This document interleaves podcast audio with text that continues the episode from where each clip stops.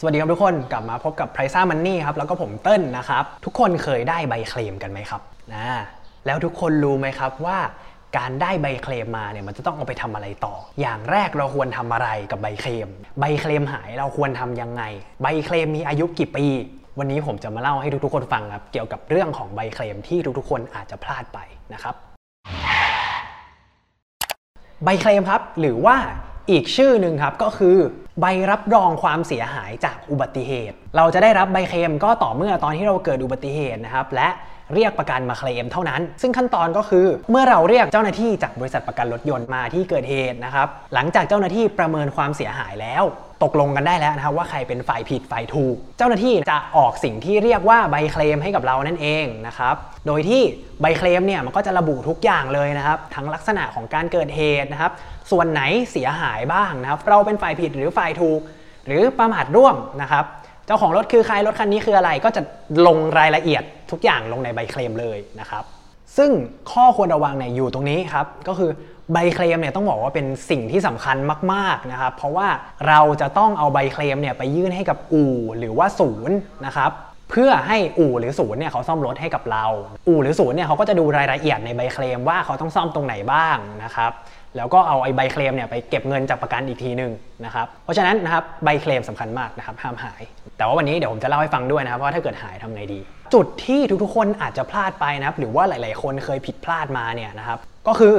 ตอนที่เจ้าหน้าที่มาออกใบเคลม ทุกๆ คนนะครับควรตรวจเช็คนะครับความถูกต้องของข้อมูลรายละเอียดที่ถูกลงในใบเคลมให้ดีนะครับความเสียหายที่เกิดขึ้นกับรถมีส่วนไหนบ้างนะครับพนักงานเคลมลงครบหรือเปล่า บางทีเสียหาย 3 ชิ้นเขาลง 2 ชิ้นหรือเปล่า เราเป็นฝ่ายผิดหรือฝ่ายถูก เพราะว่าถ้าเกิดว่าเราเป็นฝ่ายถูกแล้วเขาลงเราเป็นฝ่ายผิด ปีหน้าเบี้ยก็แพงขึ้นอีก ก็ต้องเช็คให้ดีนะครับ ซึ่งที่ผมให้ตรวจก่อนที่จะรับใบเคลมมาเนี่ยนะครับ เพราะว่าใบเคลมเนี่ยเขาจะให้เราเซ็นรับทุกครั้งนะครับ ถ้าเกิดว่าเราเซ็นไปแล้วรับใบเคลมมาแล้วนะครับ ข้อมูลรายละเอียดเนี่ยแก้ไขไม่ได้แล้วนะครับ มันจะยากมากนะครับ แทนที่เราจะไม่ต้องเสียเวลาตรงนั้น เราก็ตรวจเช็คให้ดีก่อนเลยนะครับ ส่วนข้อควรระวังต่อมาหลังจากเราได้ใบเคลมนะครับ ก็คือใบเคลม1ใบเนี่ยนะครับ มีอายุ 2 ปีจากวันที่ออกใบเคลมนะครับ เราจะเอาใบเคลมเนี่ยไปเข้าซ่อมตอนไหนก็ได้ ในระหว่าง 2 ปีนี้นะครับแต่ก็ไม่ได้แนะนำนะครับว่าให้รอจนแบบ 2 ปีเนี่ยแล้วค่อยไปเคลมนะครับเพราะว่ามีสิ่งที่ต้องระวังตามมาอีกก็คือความเสียหายเพิ่มเติมของตัวรถครับ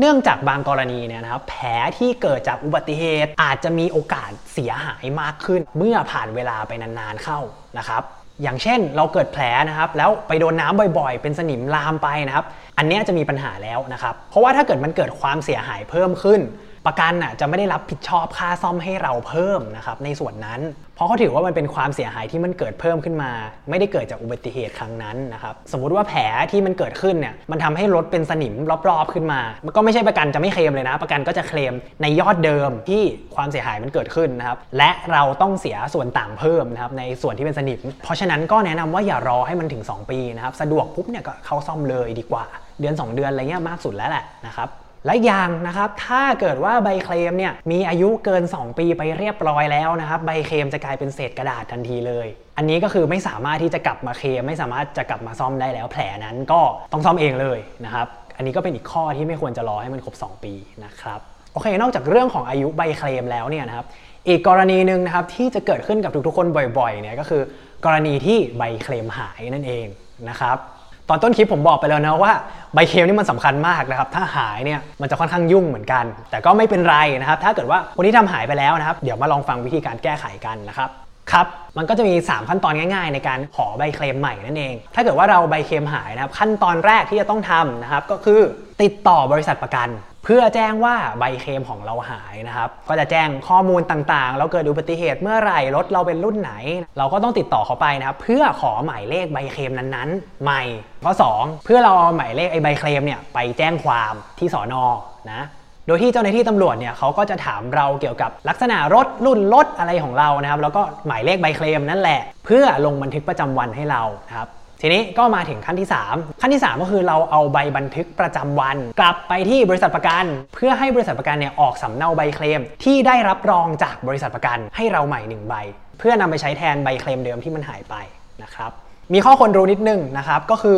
สำเนาใบเคลมที่จะใช้แทนใบเคลมเดิมได้เนี่ย ต้องเป็นสำเนาที่ได้รับการรับรองจากบริษัทประกันเท่านั้นนะครับสมมุติถ้าเกิดว่าเราเอาใบเคลมไปถ่ายรูปไปถ่ายเอกสารเองไว้อย่างเงี้ยใช้แทนกันไม่ได้นะครับ ต้องออกโดยบริษัทประกันเท่านั้นนะครับประมาณนี้โอเคครับ ก็คิดว่าครบแล้วสำหรับเรื่องของข้อควรระวังต่างๆสำหรับการใช้ใบเคลมนะครับ ก็ระวังกันให้ดีนะครับ ใบเคลมเป็นสิ่งที่สำคัญมาก แล้วก็อย่างที่บอกไปนะครับ ทั้งเรื่องของข้อควรระวังของอายุการใช้งานนะครับ หรือว่าข้อควรระวัง ของการตรวจสอบใบเคลมในที่เกิดเหตุให้ดีนะครับ พวกนี้ก็สำคัญมากๆนะครับ หวังว่าทุกๆคนน่าจะได้ประโยชน์ไปไม่มากก็น้อยนะครับ วันนี้ไปก่อนนะครับ ขอบคุณมากครับ